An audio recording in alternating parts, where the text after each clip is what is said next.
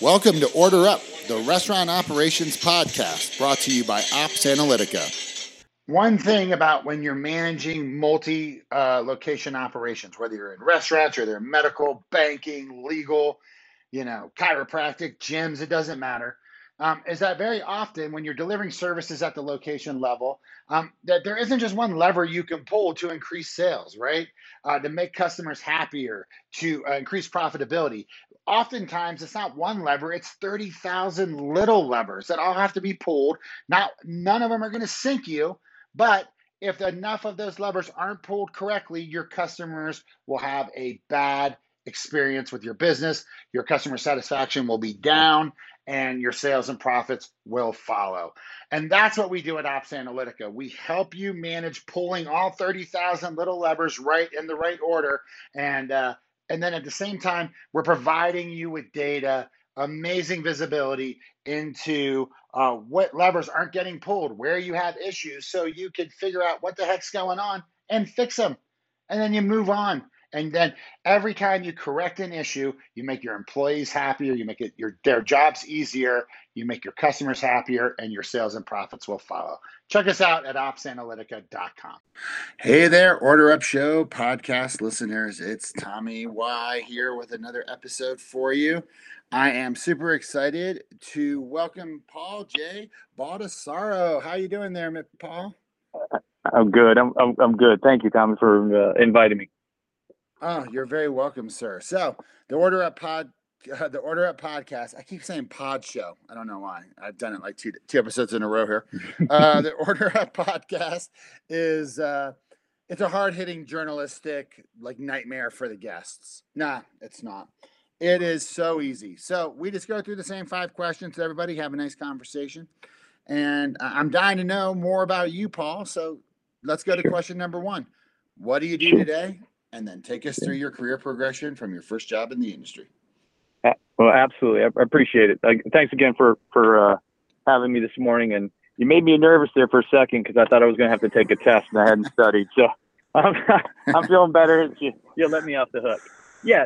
So currently I am the president and CEO of a small company called the Hickory Tavern. And we're kind of an upscale sports bar. We call ourselves really a social gathering place. We do have an affinity for sports, but we're very locally driven, and we've got 25 locations, 4 different states: North Carolina, South Carolina, Tennessee, and Alabama.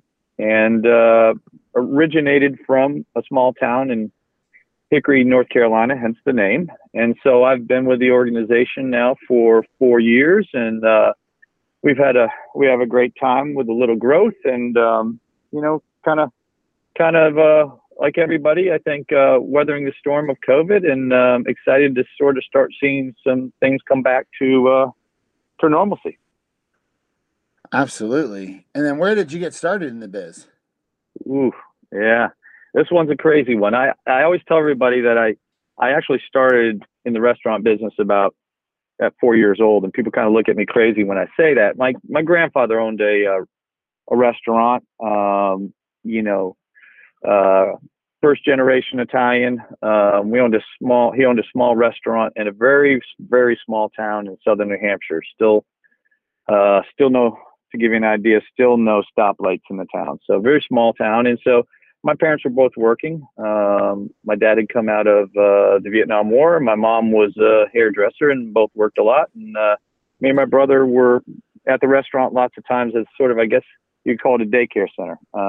Sure. And so got into the business that way, I guess indirectly. But my first job was actually in the pizza business. And so I started typically like a lot of people do in the pizza business, back with the prep, and got to do the 100 pounds of sliced onions and crying your eyes out and doing all the dirty work, and finally got to move out front and make pizzas and interact with people. And that's sort of how the business started for me, sort of really just sort of in that type of environment, and caught an interest in it. And back in the day, went to vocational high school that was had some attributes around the culinary business, and followed that love into culinary school, and from culinary school into, you know, more of a full-time bachelor's, decided one bachelor's wasn't enough and went for another bachelor's, and then got out into the industry. So, and I've had a, you know, had a fun ride over the last, I'd hate to say it, but close to 25, 30 years, I guess. I know. Isn't it insane? Like, I figured out that I started in this thing 33 years ago, and I'm like, good God. Because like, you look at yourself in the mirror and you go, man, my beard's gray, but like, you don't feel right, exactly. Like, it's so silly. Yeah. So did you stay in chain restaurants primarily, or were you a little bit of both? Like, so, so I've had a really, so I've had a kind of a mixed use. So the pizza place I worked on was a first generation Greek gentleman, still owns it today. So especially son and daughter run it today. It's interesting. And so I occasionally get back to the area, and it's kind of nice to see. It's kind of fun because, you know, they were little tykes when now they're, you know, got their own kids and growing up and doing their thing. Sure. But yeah, no, I've bounced between, I've spent a lot of time with private entrepreneurs. I do have some experience. You know, I did work with an organization for years called Chuck Muir.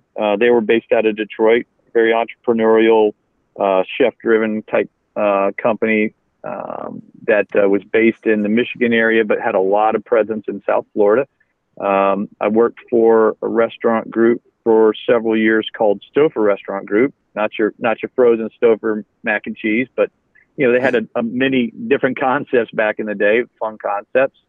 And I spent about 10 years as vice president in the public sector of Landry's. And we were out of Houston. And when I came on board, they were just sort of introducing an idea of sort of this eatertainment. And so I had some incredible years there of fun, of helping to create a concept called the aquarium. And then, so it was sort of what we coined as the underwater dining adventure. And at that point in time, you know, it was Rainforest Cafe was sort of the thing. And we sort of went in that same direction, but with an elevated culinary experience, and had a lot of success and opened some places all over, even one sort of out in your neck of the woods in Denver, out at the aquarium out there. Aquarium, right? Yeah. Yep. Yeah. I did that project. That was a fun project. Worst sunburn I ever got in my life was there opening that store, being outside in that property. Didn't really recognize how much of a burn you can get in April, sunburn out there. So, but I spent 10 years there with them, and enjoyed my time with them. But was based in Houston, and you know, started to have a family, and we wanted to move sort of back out east. My parents had retired in Florida, and my wife's parents had retired in North Georgia mountains. And so ended up with a company called the Buckhead Life Restaurant Group, very chef driven out of Atlanta, you know, James Beard Foundation chefs. That was type of environment. And so it was fun. It was, you know, going from kind of a public sector into this very creative, entrepreneurial, you know, 14 different concepts. They're all different, type environment. So,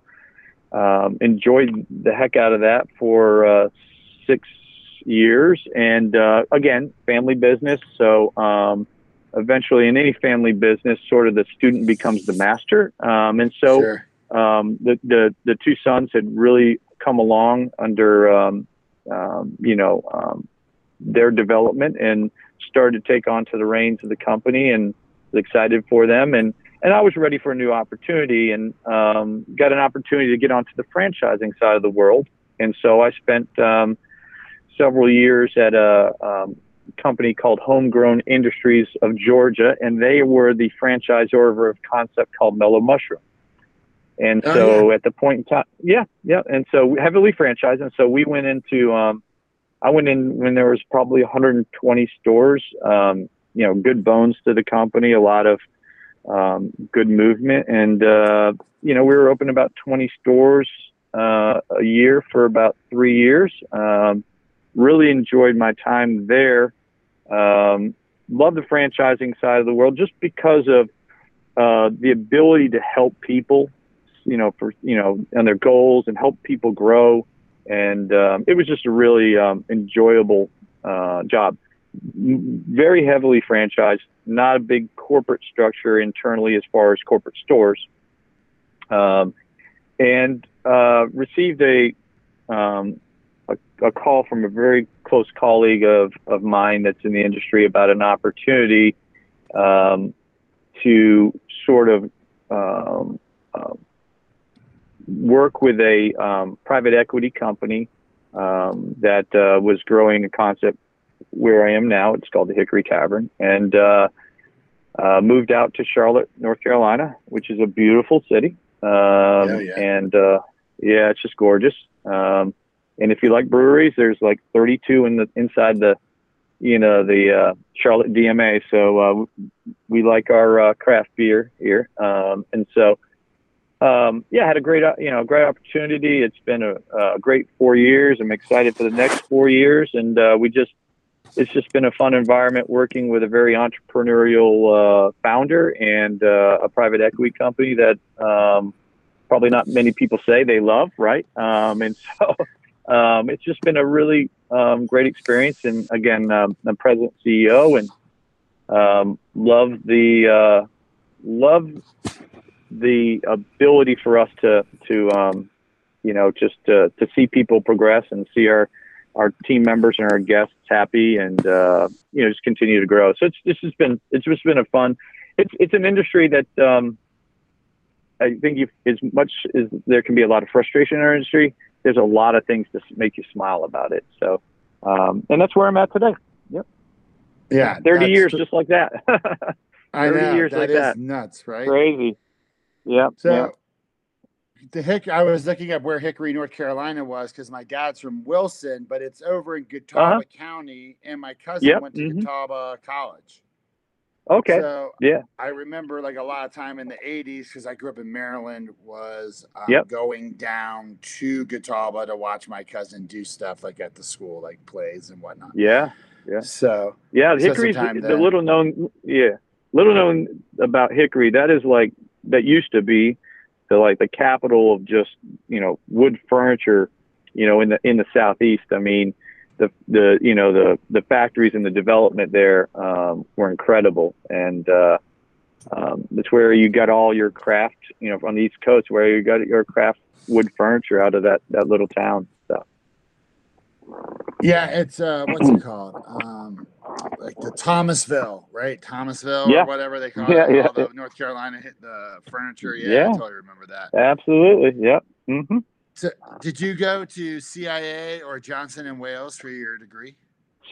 I did. So I went to. I was looking at CIA at the time I was going. They had a 2-year culinary program. Yeah. Obviously, the program has been advanced since the mid '80s, early '90s. So I chose to go to Johnson and Wales University. College at the time, now it's university. And so started out in culinary school, did a couple years of culinary school.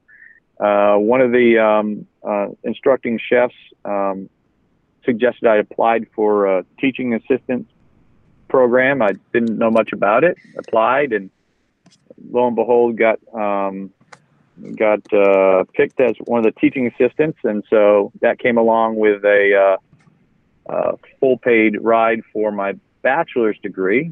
And so started on a bachelor's in food service management, and partway through, I happened to just be in one of the offices where I was, kind of changing some classes and doing some things. And I saw this marketing program, and I asked, and they said, is that something I can take as well? And before I knew it, I'd walked out, I was a double major. And so double major with teaching, with a teaching assistant responsibility. So it was a little bit of a workload. I got my first one on time, my first bachelor's on time, and then kind of worked through the rest of it over the next year, summer, etc., and finished up with my my marketing degree. But I had a very good time. It in Providence was always a very interesting city, very eclectic, very a lot of chefs would continue to come out of culinary school and stay there. So very food-driven city, and I just I had an affinity for the uniqueness that is Providence, for sure. Oh yeah, that's a beautiful town. So I went to military college for 2 years, like Valley Forge Military. Mm-hmm. My plan was to go join the Army and get in this early commissioning program. And then I got mono, like literally like in June of when I was about to ship out. And they're like, well, you can't come to the Army because your spleen's all enlarged, you got mono, and if you were to hurt yourself, you know, you would, we're not going to be able to help you. So then I was like, oh, hell, what am I going to do now? So I went 2 years. So I said, well, I mean, it's June. I didn't apply to anywhere else. Like, I was like late to the game on that deal. So I just went to Valley Forge. Best decision in my life. You know, I worked in the kitchens there, which is kind of cool. And like, I learned from this great pastry chef. And I was really interested in restaurants. Both my grandfathers had owned restaurants, and then I ended up at University of Denver. But I really, at one point, was like kind of like, I don't want to be at University of Denver anymore. I want to go to Johnson and Wales or CIA and get my chef degree. And it was really my mom who was like, dude, we put too much money into this college thing. You can't go switching again. You got to get this bachelor's degree, and then you know. Then you get out into the industry, and then you're like, well, I don't want to go back to school. I like having money. So, you know, it just, you know, there's sort of phases in your life where you can pull off something like getting that second degree, and it makes a lot of sense. Yep. Because you're already there. You kind of settled down. Sure. You got a place. Yeah. But then as soon as you start moving, like you're a shark. Well, sharks don't stop, and then you become seals, you know. Well, so, to your point, I started partway through my – I interviewed after my second degree. I didn't, for whatever reason, and this will date me, of course, but for whatever reason, that particular time in 1990, I wanted to work for Gilbert Robinson. For whatever reason, I got the interview, didn't get the job. And so I went through this pouting process of, I'm sure, whatever, and disappointment. So I started my master's degree at J&W and landed a job with Stouffer Restaurant in Providence, continue to do it. And they shut that particular store down and they moved me to Stamford, Connecticut. And of course, so I wasn't able at that time, there's no, online program at that point in time, there's nothing. I said, well, I'll just go back and finish it. Well, 30 years later, to your point, it's an unfinished deal. It just, life gets in the way, right? Sometimes. Yeah, absolutely. Well, in this industry, once you start working, it's really hard to fit in schooling at the same time. You almost have to just put it on pause. Yep. But or flip down. Like, you know, if you've been a great restaurant manager or a great chef, one of the things that you can do is you could go to school and be a cook, you know, or be a waiter. Yep. And so those are the kind of cool things you can do with this industry because, you know, the skills are so transferable. Yeah, I did stand-up comedy for 10 years, like 95 to 05. And during that period, I was a cook. I was a waiter at like nice restaurants, at crazy restaurants. I was a trainer. I was a manager. I was a new store opener. You know what I mean? Like I was. Well, what better place to find a lot of good script, right, than in the restaurant business for your gig? Absolutely. Well, the best part was, like 99 was my busiest years of stand-up, right? So I did 7.5 months on the road. And so 7.5 months on the road. I was based out of Chicago at the time. I was waiting tables at Dick's Last Resort on the North Pier, which it's now moved inland a little. But, and that you can make such good money there. Like you could make, even in 99, like I could make I could walk with $150 to $200 in tips, you know, which was like great money. And so I would go out on the road for like 6-7 weeks at a time. And then I would come back and work doubles for like a month and a half. And I would just pack in as much cash as I could. And then I'd go back out for a month or two, you know, and just drive all over the country. And I don't want to brag, Paul, but that year I drove 45,000 miles. I worked for 7.5 months as a stand-up comedy opener. So that's the lowest guy on the totem pole. And I made $7,500. So, you know, it is pretty crazy. My parents had let me have their Amoco card. And so I was able to I knew every truck stop west of the Mississippi. I knew which ones had good burritos, had good coffee. So I kind of just lived in Amocos. It was ridiculous. So do you consider yourself a chef or a front of the house guy? I guess Well, you know, it's funny. I grew up in a family that, and I've sort of carried on this tradition. You know, my fondest memories, you probably can already tell, is of my grandfather. So we had a tradition in my mind that was, you know, around food, and food and family. And so Sundays, as I remember as a young kid, were sort of an important part of, the makeup. So I do love to cook. I really consider myself, solid in both. I have passion for both. I love to cook, and I enjoy it. I wouldn't consider myself necessarily a chef, especially in today's, you know, I mean, they're just, you know, some of these guys and gals are incredible. And so I would be doing a disservice to call myself a chef. I love to cook, but I know my boundaries. But I also consider myself the front, because there's nothing better than creating something and putting something in front of them looking at it, tasting it, and that action that they feel, that immediate gratification that you get from being in our business, that you know either did a great job or you didn't do a good job one way or the other, but that piece of it. So I like both, you know, and that's sort of how I manage the business anyways. I always say I like to stay very close to the chicken bone, being in the Hickory Tavern, we sell wings.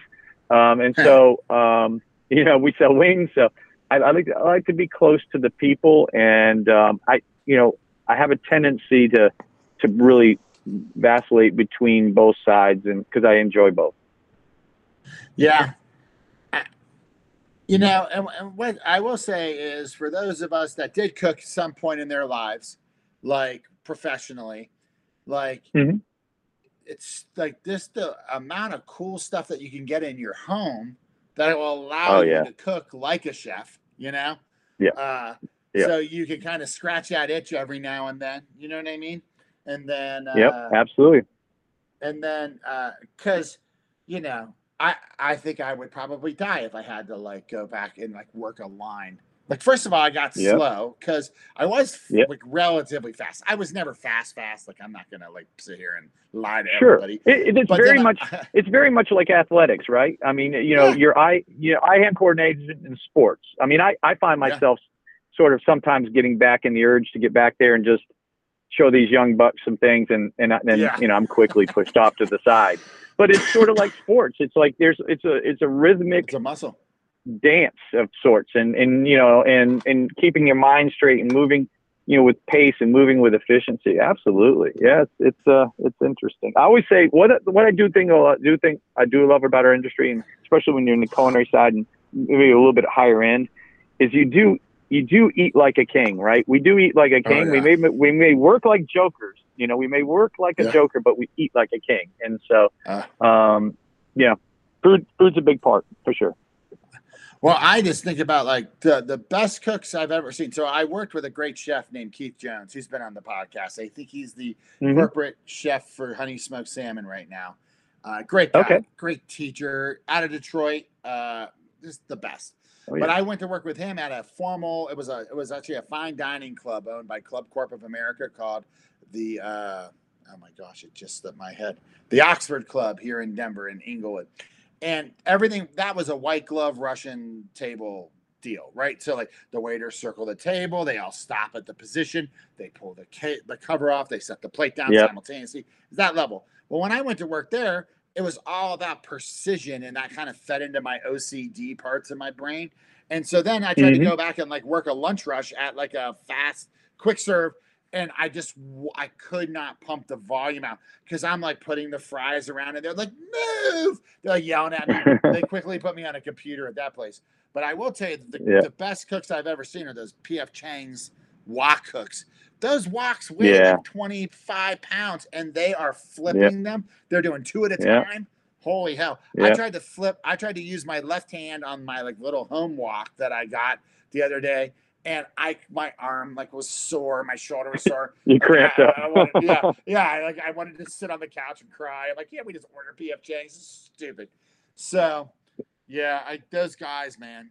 You know, if you've never worked a busy restaurant on the line, you do not know what it is, because it is a thing. you know? Yep. Absolutely. Cool. Yep. So let's move on to the next question. What's the big project or initiative that you're working on right now?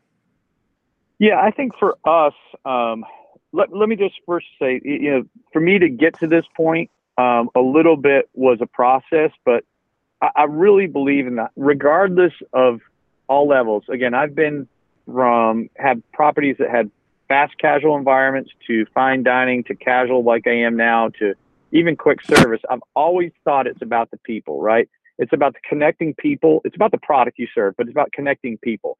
And so I've always been very focused on that and very passionate about it. And so, you know, for me over time, I've recognized sort of technology and intertwining technology into what I would consider like a full service environment, which we're in now. Even it's casual, but it's still full service, and how we can do that and still keep people connected to the consumer, and sort of how we can be more efficient without losing what I believe people come to full service for, which is that service experience.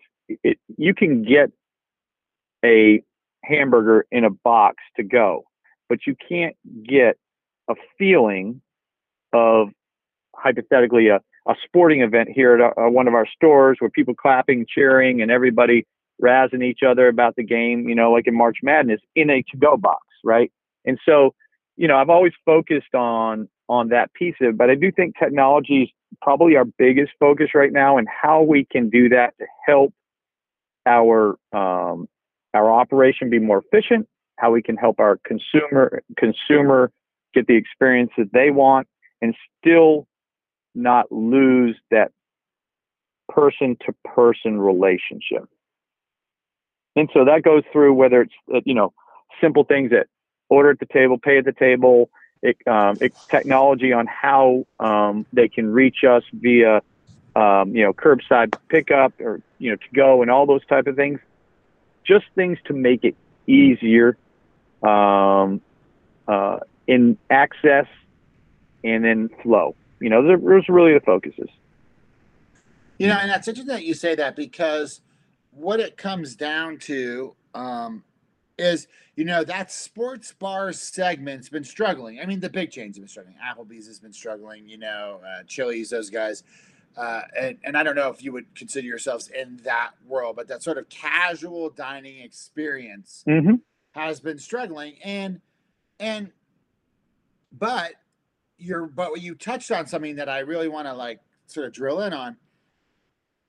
There is something amazing about watching a game at a bar. That's I don't care how big your TV is. I don't care if you can make great wings yourself, right? There's something about just the all the choices and the excitement. I mean, when you know that basket gets hit during March Madness, or that touchdown is made, everybody screams and like, you know, that's what you're paying for, right? It's not the wings. You can get wings anywhere. You can go buy Tyson wings, throw them in your air fryer.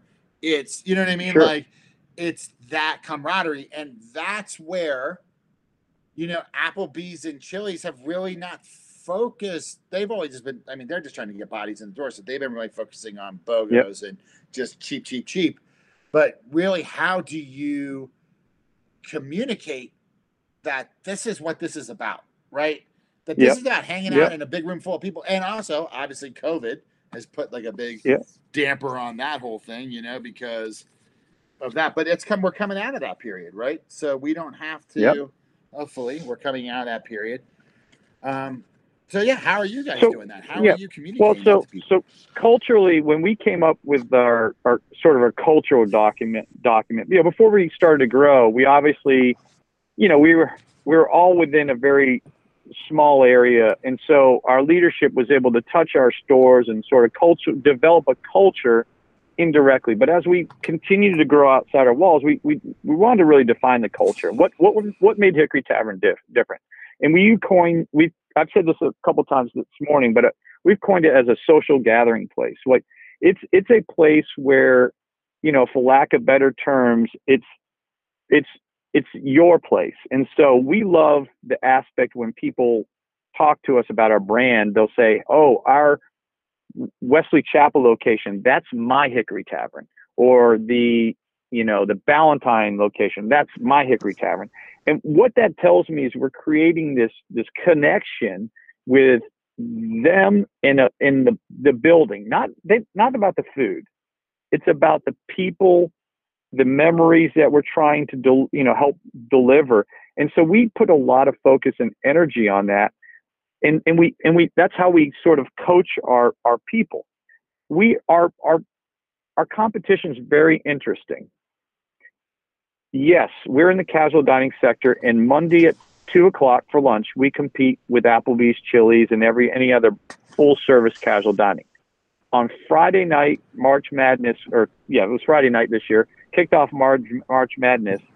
We're not competing with Chili's and Applebee's. We're still competing with BW3s and the local, sort of sports chains and things of that nature. So we morph a little bit. It's interesting. We morph. And we have, in each of our locations, this big, huge, we call it the surfboard in our bar. Like 20, it's 25 seat to just sit sort of a long stretch, and it's shaped like a long surfboard. Yeah. That thing is constantly busy, because we've created this environment where it's like, it's okay to sit beside somebody, obviously social distancing and things of that nature, yeah, and being safe, but all things considered, it's the environment where people come in to interact with other people. And I always say this is that bad service, bad environment, a cheeseburger can't save bad service and bad environment. Great service and great environment does make that cheeseburger taste better. And that's a philosophy we take. I mean, yes, we use high product level products. Yes, we put a lot of effort in our operation, but we still serve some of the basics. We still serve cedar smoked salmon, not too complicated. We serve burgers, we serve wings, we serve, steak and fritz. We do some things that may be outside of normal casual dining. But at the end of the day, it's the environment, it's how you feel, and how people, that you interact with as a consumer, make you feel through that process. And so for me, that's where our point of difference is. That's what we hire to. That's what we aspire to every day. That's what we sort of coach, teach, and develop. And that's what we evaluate on.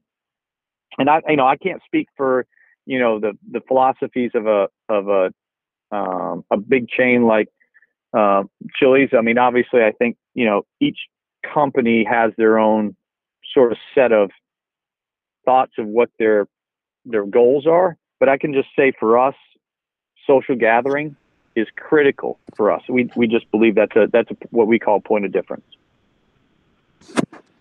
Well, and, and I mean, I don't want to pick on Chili's and Applebee's. I mean, I know the Applebee's team has been working their booties off to try to solve this problem. And they just basically taste and stuff changed and morphed quicker than they were ready to kind of keep up with it. And, there's a reality, too, which is, we built these kind of buildings, and let's be honest, our franchisees built these kind of buildings, and that's what we have, right? So I can't turn a suburban, rural on the corner of a strip center location into the hippest place in town. Like, I'm sorry, it's not going to happen. You know what I mean? There are like physical realities of the world, whatever.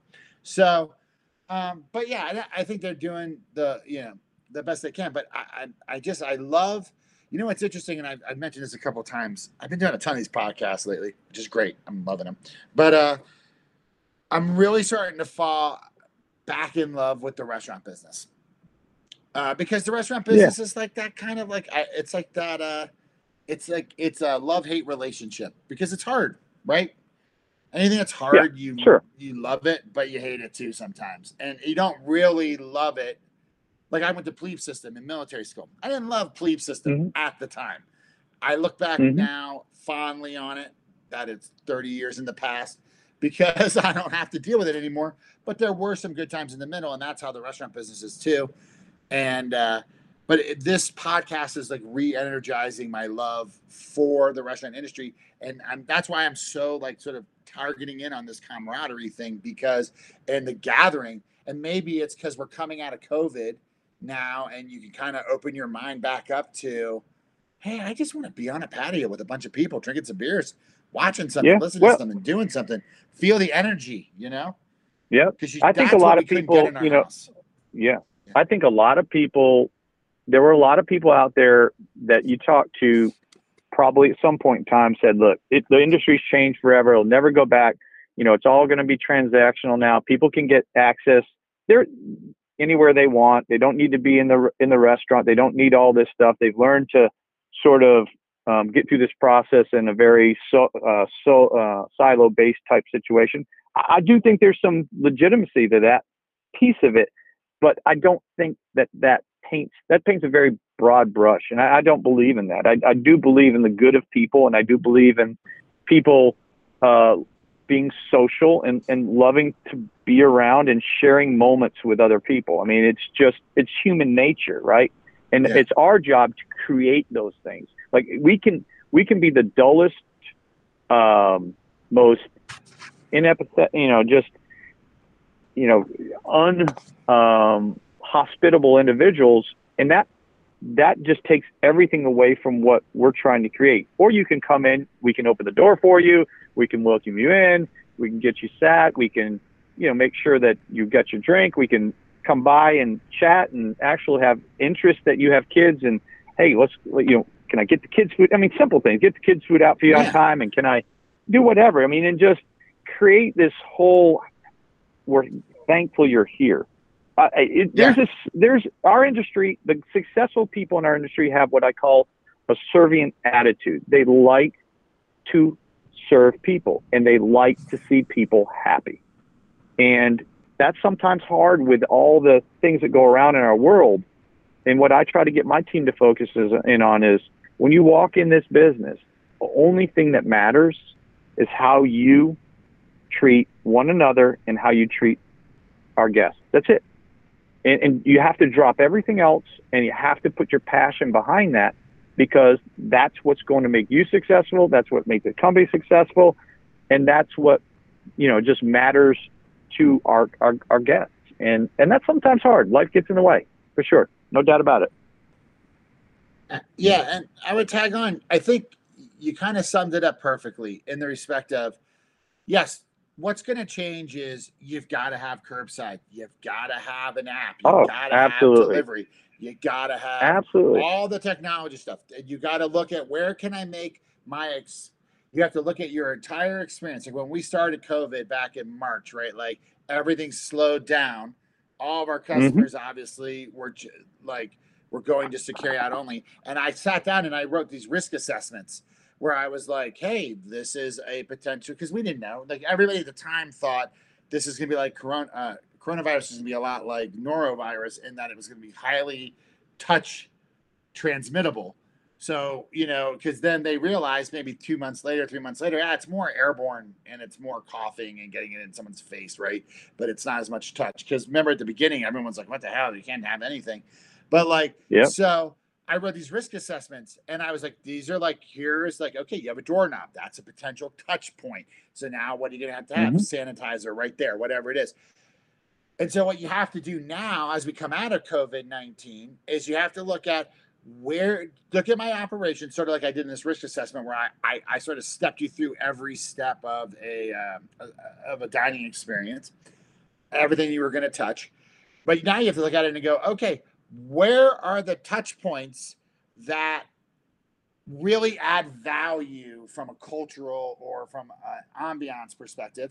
And what are the ones that people are now just going to expect? Like nobody wants to wait for you to come get their check, you know? So have that taken care of, because that's always an annoying thing, right? Like for me at least, you know? So, okay, we can still have really personable food runners and servers who have real knowledge about beer and wine and the food. But we can also have a really easy to use app and other stuff. So I think it's just going to it's just morphing itself into it's going to be more culture. It's going to be more high touch in the parts that matter. And then sort of outsourcing through technology, the parts that don't matter. Right. Yeah. And I think that always keeping Yeah, always keeping in mind, people, you know, it sounds foolish, but people are human, right? They want to be valued. They want to be appreciated. There's a human touch to things, but there's other aspects that are transactional in nature that are just of ease. It's about delivering your product in a place at a time that your consumers want it. And you know, like you said, it could be curbside, it could be to, you know, third-party delivery, it could be hanging out at the surfboard, high-fiving and watching the game. There's all these aspects. And the successful people will understand that, and they will embrace all these differences, and they will, you know, they'll grow those sectors individually. And we talk about those sectors individually. We talk, you know, our to-go program and in our curbside and all those things. We evaluate that, we track that, we measure that individually versus our in-dining. And we do that for purposeful, because we want to always be able to understand the consumer sitting at that high top is comfortable doing so today. The consumer that we just took care of in curbside, that we did everything necessary, we may have gained their confidence to the point that they have eventually become our in-store dining experience. Or maybe not. Maybe that's how they're going to use this. But we're going to embrace it either way. Yep. And let's be honest too. Like we're all traveling through life, and we all are in different phases of life. And this is why it's so important to wow every guest, because I might have a newborn at home, or I might have I might have a newborn at home. So I am your curbside guest, but 2 years ago or a year ago, I was your at the surfboard guest till 2 in the morning screaming at the Final Four. And in 2 more years, I'm going to be back in the restaurant eating with my toddlers. Yeah, so like, you don't know where these people are at. Right. And so it's so important to make sure that we're wowing on every aspect. And like, that's right. And so go on, sorry. Yeah. I was just going to say, you know, I mean, we've been around for getting close to 25 years. So we're actually heading into the second generation, which is really, or sometimes in some cases, the third generation, you know, where, you know, families are coming in with their kids, and now their kids are a little bit older, and they're coming in with their young kids. And that's when you knew you're doing something right. That's when you know, you know, for all the other things and all the things that you say to yourself when you're looking at your business, boy, I wish we were better here. Boy, I wish we were better here. Right. You know, those are the things that just, you can sit back and say, hey, that's a win. That's a win. And so, we're excited. You know, it's a fun business for sure. Oh, yeah. Oh, that was great. I love that interaction there. Okay, let's go to the next question. What is the one thing in the industry or your business that's keeping you up at night? Ooh, that's probably the easiest question of them all. I think, you know, personally at this point in time, it's the quality human capital side of our business, and being able, our business is so heavily driven by human capital. Gearing up and gearing down is always difficult for our businesses.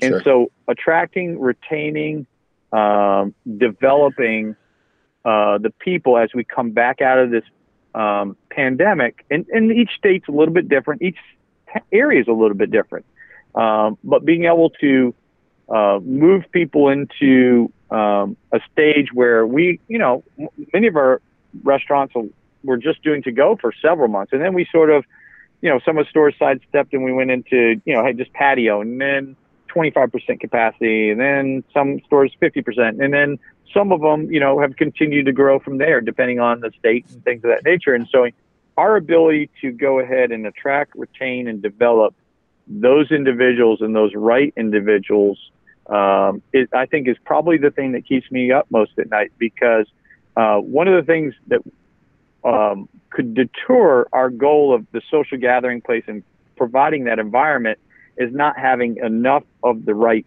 people delivering it on a day-to-day basis for the need that's out in the marketplace. And I think the successful people will put all their energy behind their people. whether it's how you attract them, how you retain them, how you reward them, whatever it is. I think that is the one thing that keeps me sort of up at night. You know, like anything, COVID was a major change for people in my mind in how they sort of looked at life. Our industry, for those of the folks that maybe listen to this podcast and maybe stumble across it and they're not in the restaurant business, it's a lifestyle. And so there's this crazy lifestyle that you live in, but then all of a sudden, your job stopped, and maybe for 2, 3, 4 months, now you're home on Saturday night. Wow. This is what it's like to eat with the kids or whatever. This is like to take my significant other out to dinner, or to go for the couples to go out and have a date night. And then it's, there's a little bit of, wow, this is quote, the real world. And when you're in the business, you have passion for the business. And it's part of your lifestyle. Many, many people just don't even think about it twice. It's just who they are. And so our industry, as I talk to people and just talked about their challenges, and I'm on conference calls every Tuesday afternoon with a whole bunch of CEOs across the country in the restaurant space. I think that's where all talk about is how do we continue to build back, attract, retain, and develop these people. That's the major, above all things. I would think that would be it. Commodities, whatever.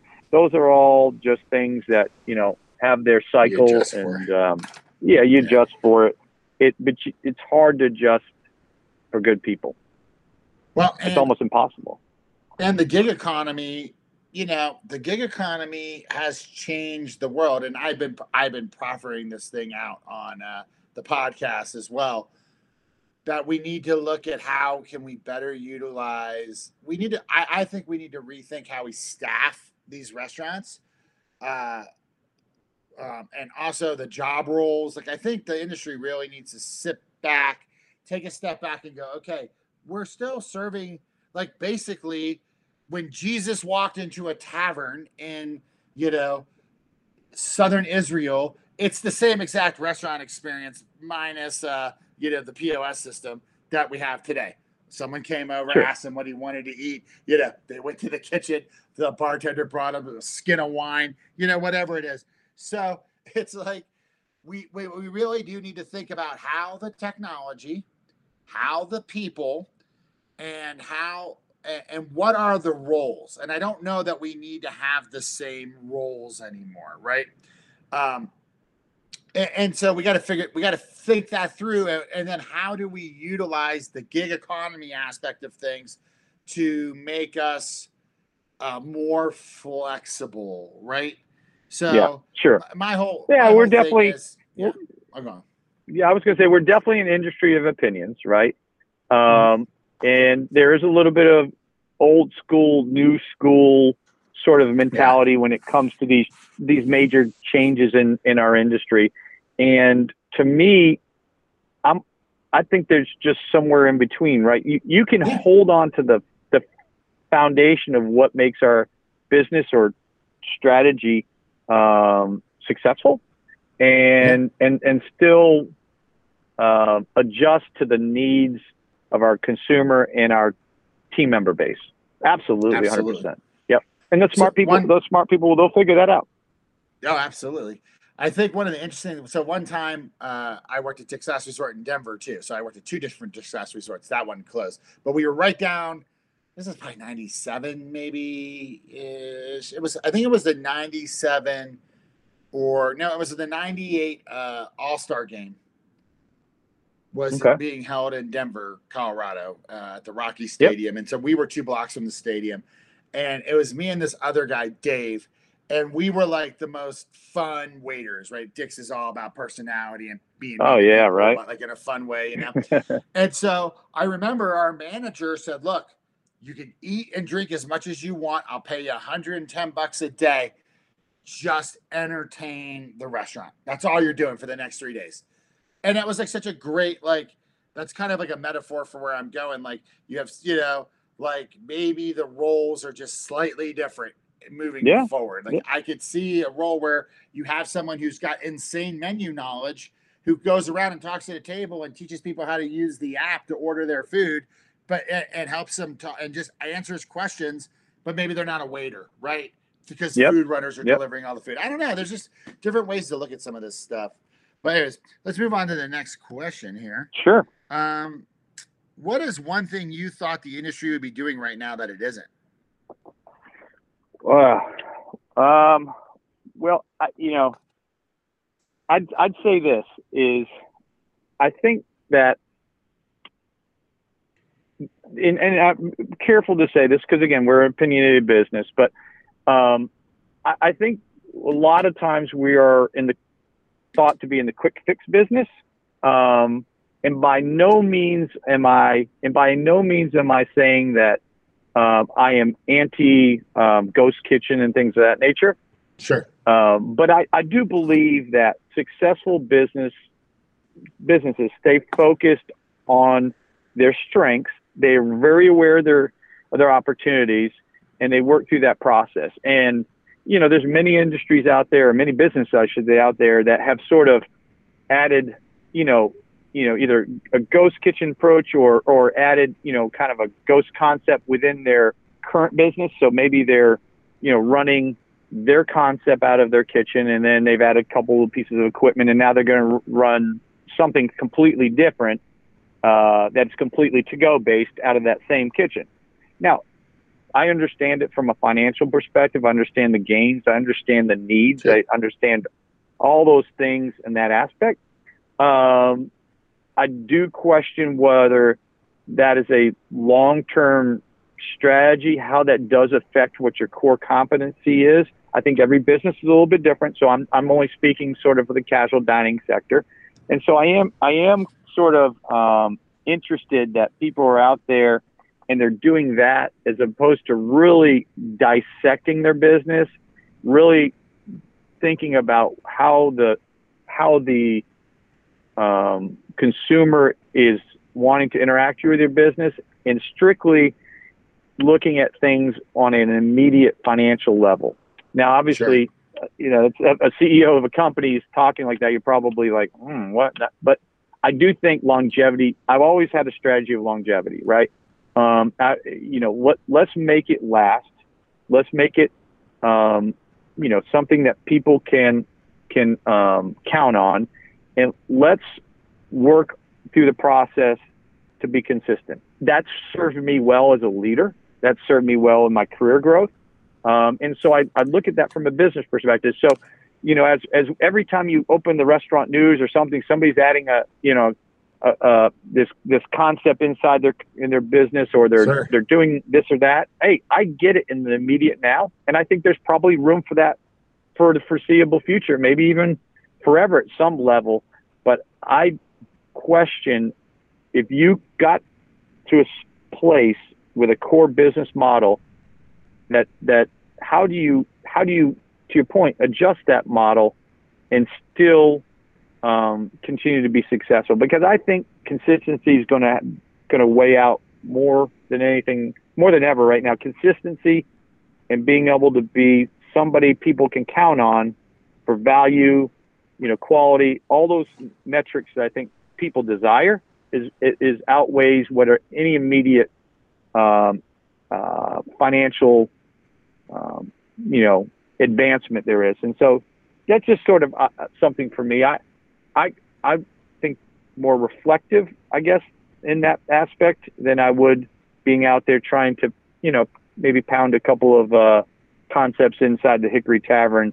That's just me. I think I'll be better served. And, I'll just give a shout out to a concept that maybe not all our listeners know, but, many of them do, is Houston's. And that's the one place that I will say, no matter, anytime you walk into Houston's anywhere in the United States, under whatever umbrella their name is, cause they're not all obviously in the same name. Yeah. You always can count on it, man. You can always count on great service, great food. You pay for it. You're going to pay for that glass of wine, and you're going to pay for that salmon appetizer, probably $3, $4, $5 more than any other place. But I tell you, they're dynamite. They got it, and you know what you're going to get out of it. And I think, they've got high AUVs, and they're successful. And I think there's something to be learned from leaders that have been successful in generation after generation doing something just exceptional. Well, you said a lot of things there that I want to like touch on. First of all, consistency.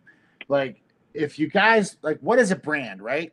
A brand is consistent execution across all locations. Like, that is probably one of the core, because every brand's different. McDonald's brand's different than Houston's brand.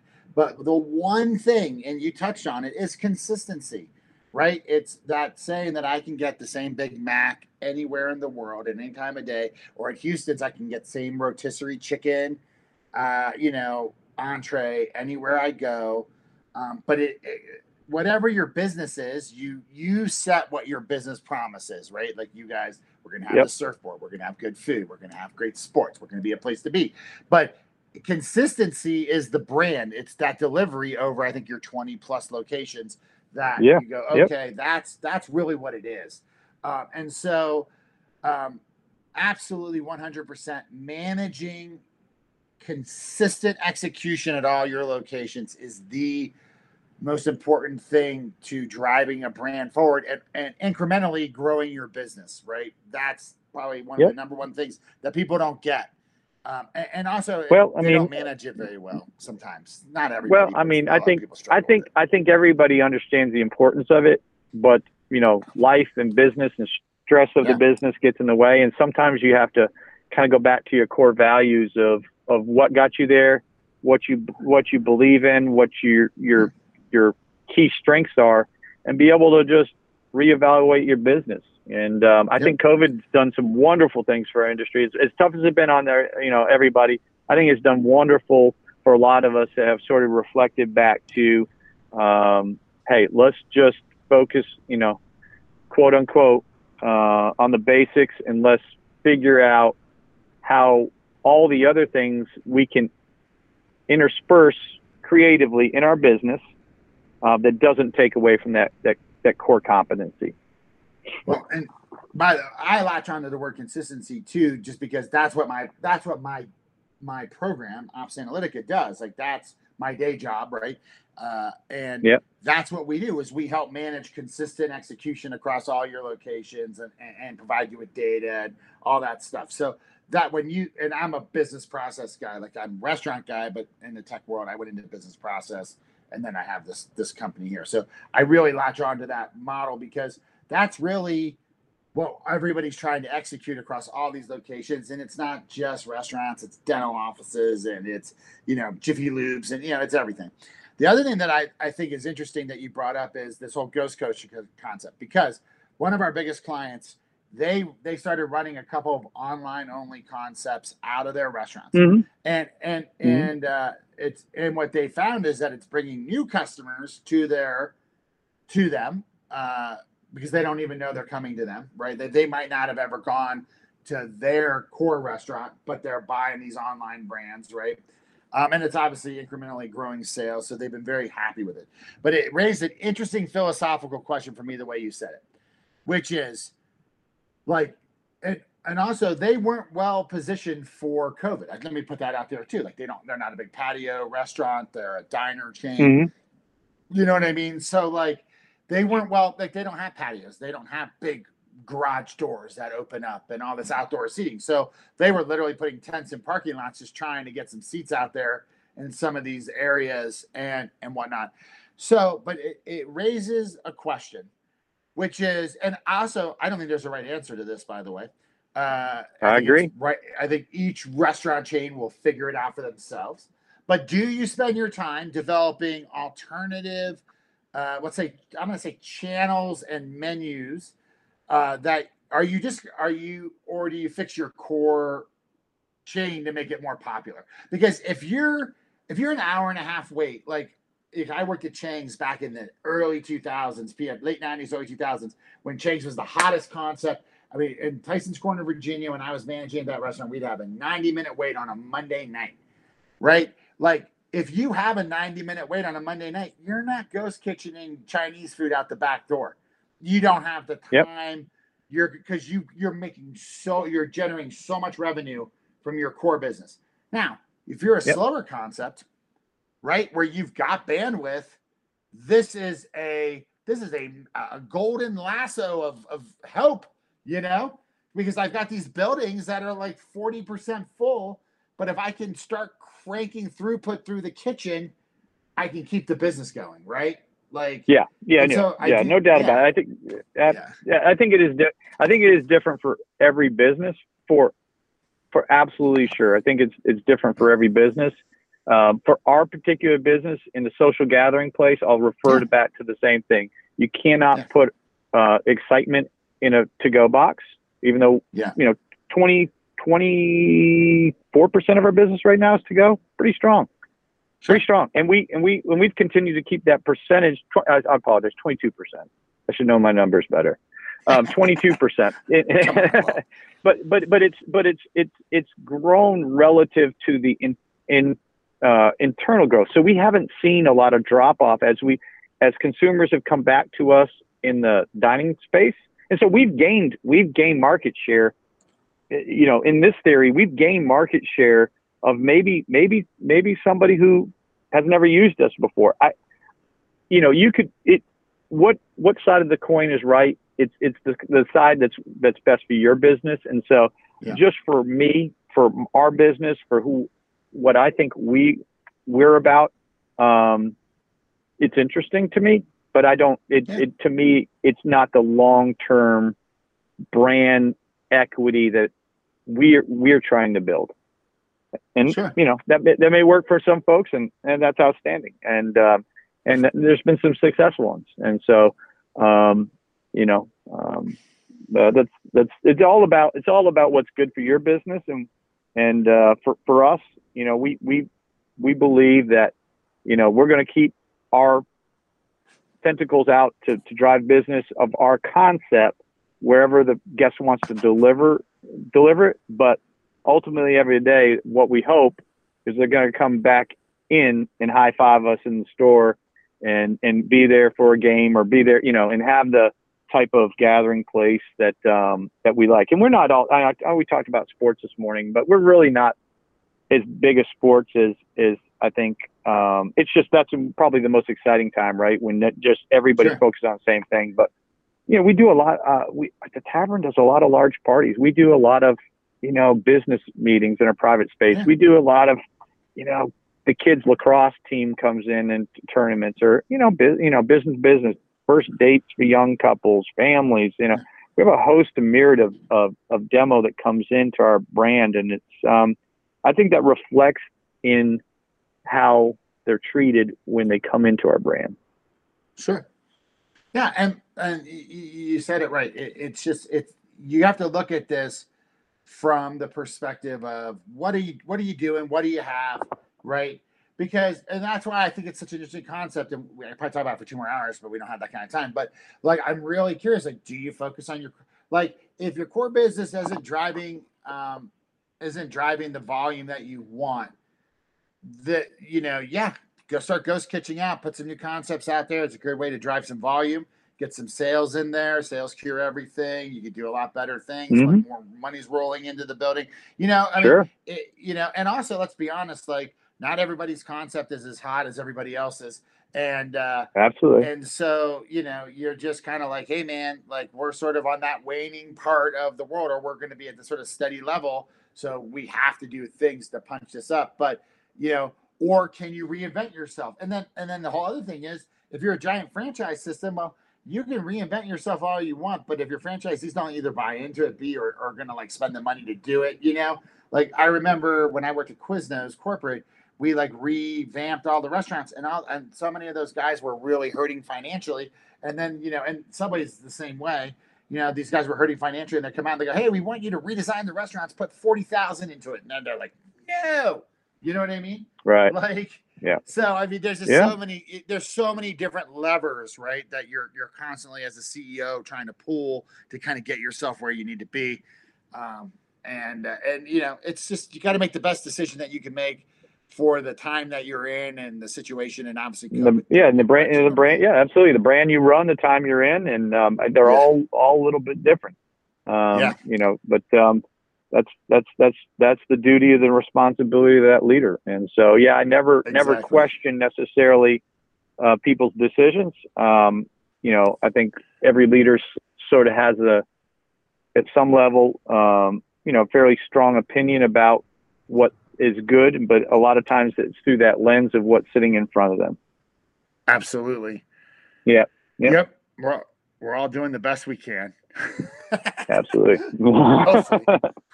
Yeah, that's right. Okay, Paul, we're here to the last question.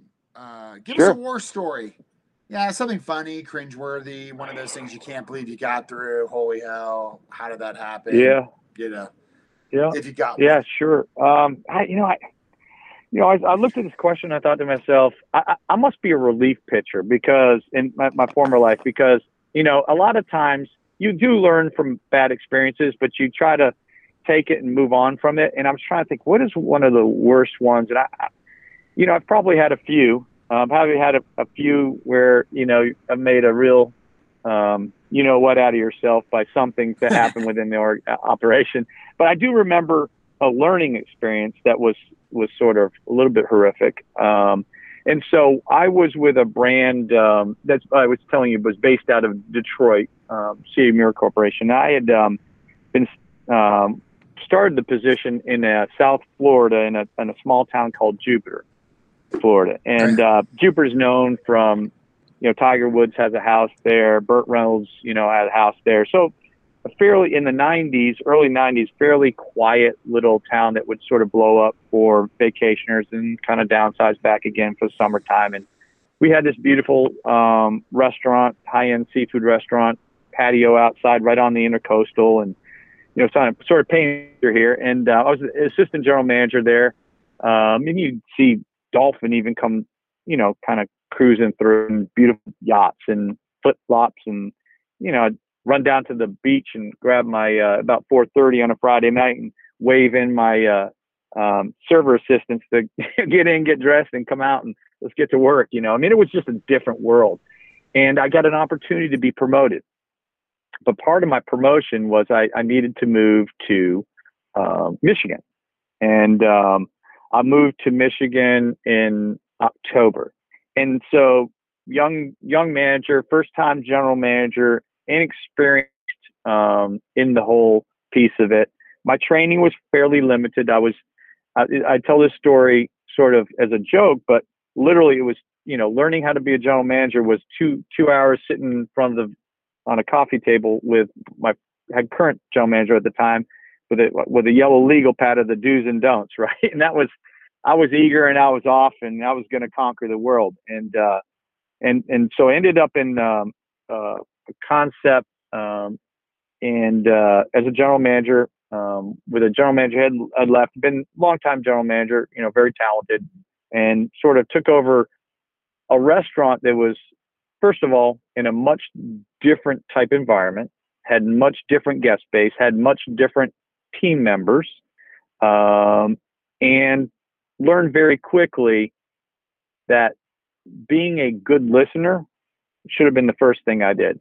But it was one of those young kind of foolish things that I think a lot of us as eager leaders do, come in and we have all the answers and we have all the things. And so walked into a operation that had been pretty successful, had a few opportunities, one of which kind of sounds crazy, but it was a building that had a basement and the offices were in the basement. And when it flooded, when it rained, the basement would flood. And, there were some opportunities that I won't go into a lot of detail with, but let's just wasn't the safest place, to be. And so I think some of the team members knew that. And so they would like to hold that over my head with the health department.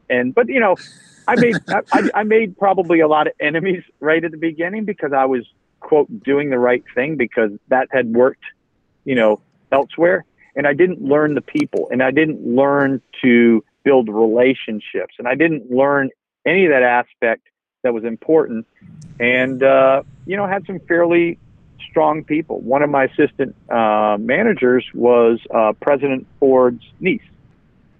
Oh, wow. And so she was an AGM. And so she was and very experienced, much more experienced than I was. And instead of embracing and learning from my people, it was more of a very directive, demanding, this is what we're going to do, and we're going to conquer the world together. And sort of, you know, in that, you know, that moment where you're scurrying around being the leader and you turn around and another team's with you, you're sort of charging them out in the alone. That was it. And so it was a very humble moment for me. A lot of soul searching about, was I going to be successful in this industry at a very young age?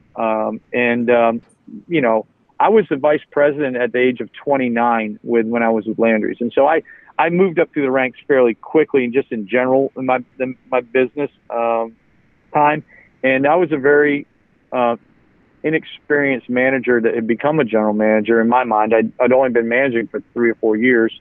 And I don't think it was probably my most shining moment. And it was probably the lowest period of time I think I had where I was like, am I going to be able to be successful? And it took a lot of soul searching and learning and just developing. But man, it was a humbling moment. And I think a lot of people can relate to that type of moment. And I always say to people that are interested in my career, they say, well, how do you become successful? And I tell them life is like a surfboard, being on a surfboard. You're riding a wave and you and your buddies are on the wave riding that wave. And you can see the beach, you know, but you just keep riding and you're moving, you're physically, you're concentrating, and it gets tough. Your legs get tired, your back gets sore, your shoulders, you know, you're just trying to keep your balance, and people start to fall off. And you just keep working and working through the process and trying to learn from that last episode. And before you know it, you turn around, you're like the last guy on the surfboard, and you're sort of surfing, you know, you're kind of getting in the shore and you're wondering, how did I get there? And I think life and business is very much like that. It's learning, and it's still having the tenacity to self-evaluate, but grow, you know. And I think that was a humbling moment for me because there was a lot of embarrassment on my side.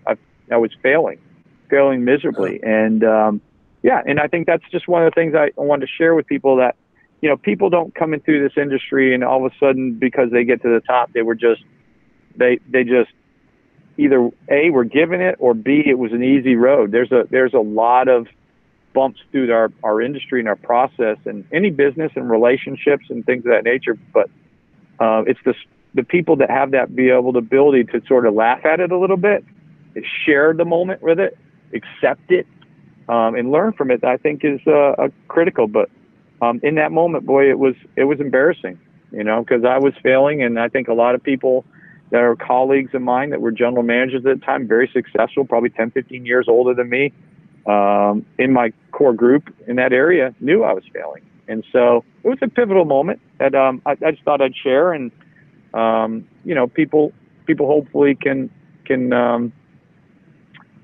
relate to it, and maybe it helps somebody along the way.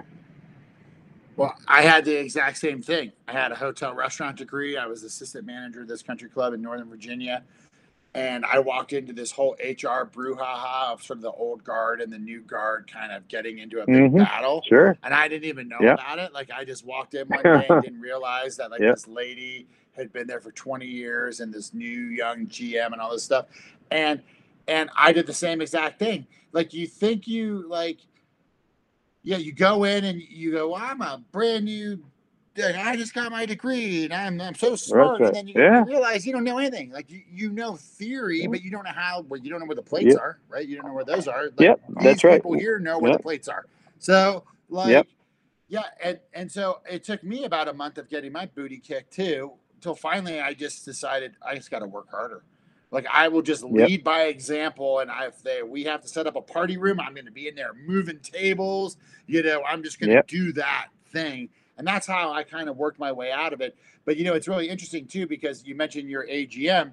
You know, the second lieutenants in the Army who really struggle are the ones that go in there and think they're Eisenhower, and they don't rely on their non-coms, right? But you get a really good first sergeant or a really good platoon sergeant or master sergeant, and those guys can take and you go grab that guy on day one. So this would be my advice to people. You go into a new restaurant, you're brand new, you need to go in and instead of like, you need to be a servant leader. Like you had talked about earlier, we have to have that servant personality. You have to be a servant leader. You need to sit down with the team. And instead of coming in and rolling out all your proclamations right away, we're doing this, this, this, and this, and this is what you guys suck at. You need to like go to each manager, sit down and go, explain to me your job, explain to me what we're working here, what are our strengths, what are our weaknesses. You need to lean on everybody who's got the actual practical experience in the building. Then listen to them, work with them, see how they work. Don't make any proclamations in your first month. Just let the place run. And then after a month of like observing, then you can go, okay, here's what I want to go fix. Because, and I know this from being a corporate too, so often you don't recognize how important a GM is at a store. And so you have a store that's just been crushing. That's a culture keeper. Yep. You attribute it culture to keeper, either positive or negative. Absolutely. Yeah. Yep. You attribute it to the location. You attribute it to marketing. You attribute it, it's just a good strip center. And you don't attribute it to the manager and the team they built. And then that manager leaves for whatever reason. Maybe you promote them. Maybe they go to another concept. Doesn't matter. And you have an AGM that goes in there, and that guy's freaking out. And then he basically he can take that store and tank it in a month. And you'll watch the sales be like skyrocketing, best store to nothing. Because they don't know how to then you realize, oh, shoot, it was the GM. It wasn't the location. This guy had just built a great team because the AGM pisses everyone off and they all quit, right? And, I mean, that is such a common occurrence. You can see it in the numbers when you're sitting at corporate. It's nuts. Yeah. Oh, man. Yeah, absolutely. So, Paul, I had a great time on the call today. I really appreciate you on the podcast. Do you want to plug anything? Well, I mean, if anybody's ever in the North Carolina, South Carolina area, majority of our stores are there. We also have one in Memphis and one in Birmingham. It's called the Hickory Tavern, so it's www.thehickorytavern.com. Of course, we do all the things that everybody does. As far as curbside, things of that nature. We're great for catering, and we love to entertain, and we are growing. We're looking for sites out throughout the Southeast, and obviously, like everybody, making sure that our teams are strong and ready to grow. But we're excited about just kind of getting back to a little bit of normal and seeing people smile and come in the stores. So if they're if our listeners are in the area, please give us a try. Well, thank you, Paul, for coming on. I will have the link to the Hickory Tavern website in the show notes, guys. Thank you so much for being great listeners, and we will talk soon. Take care, Paul. Thank you.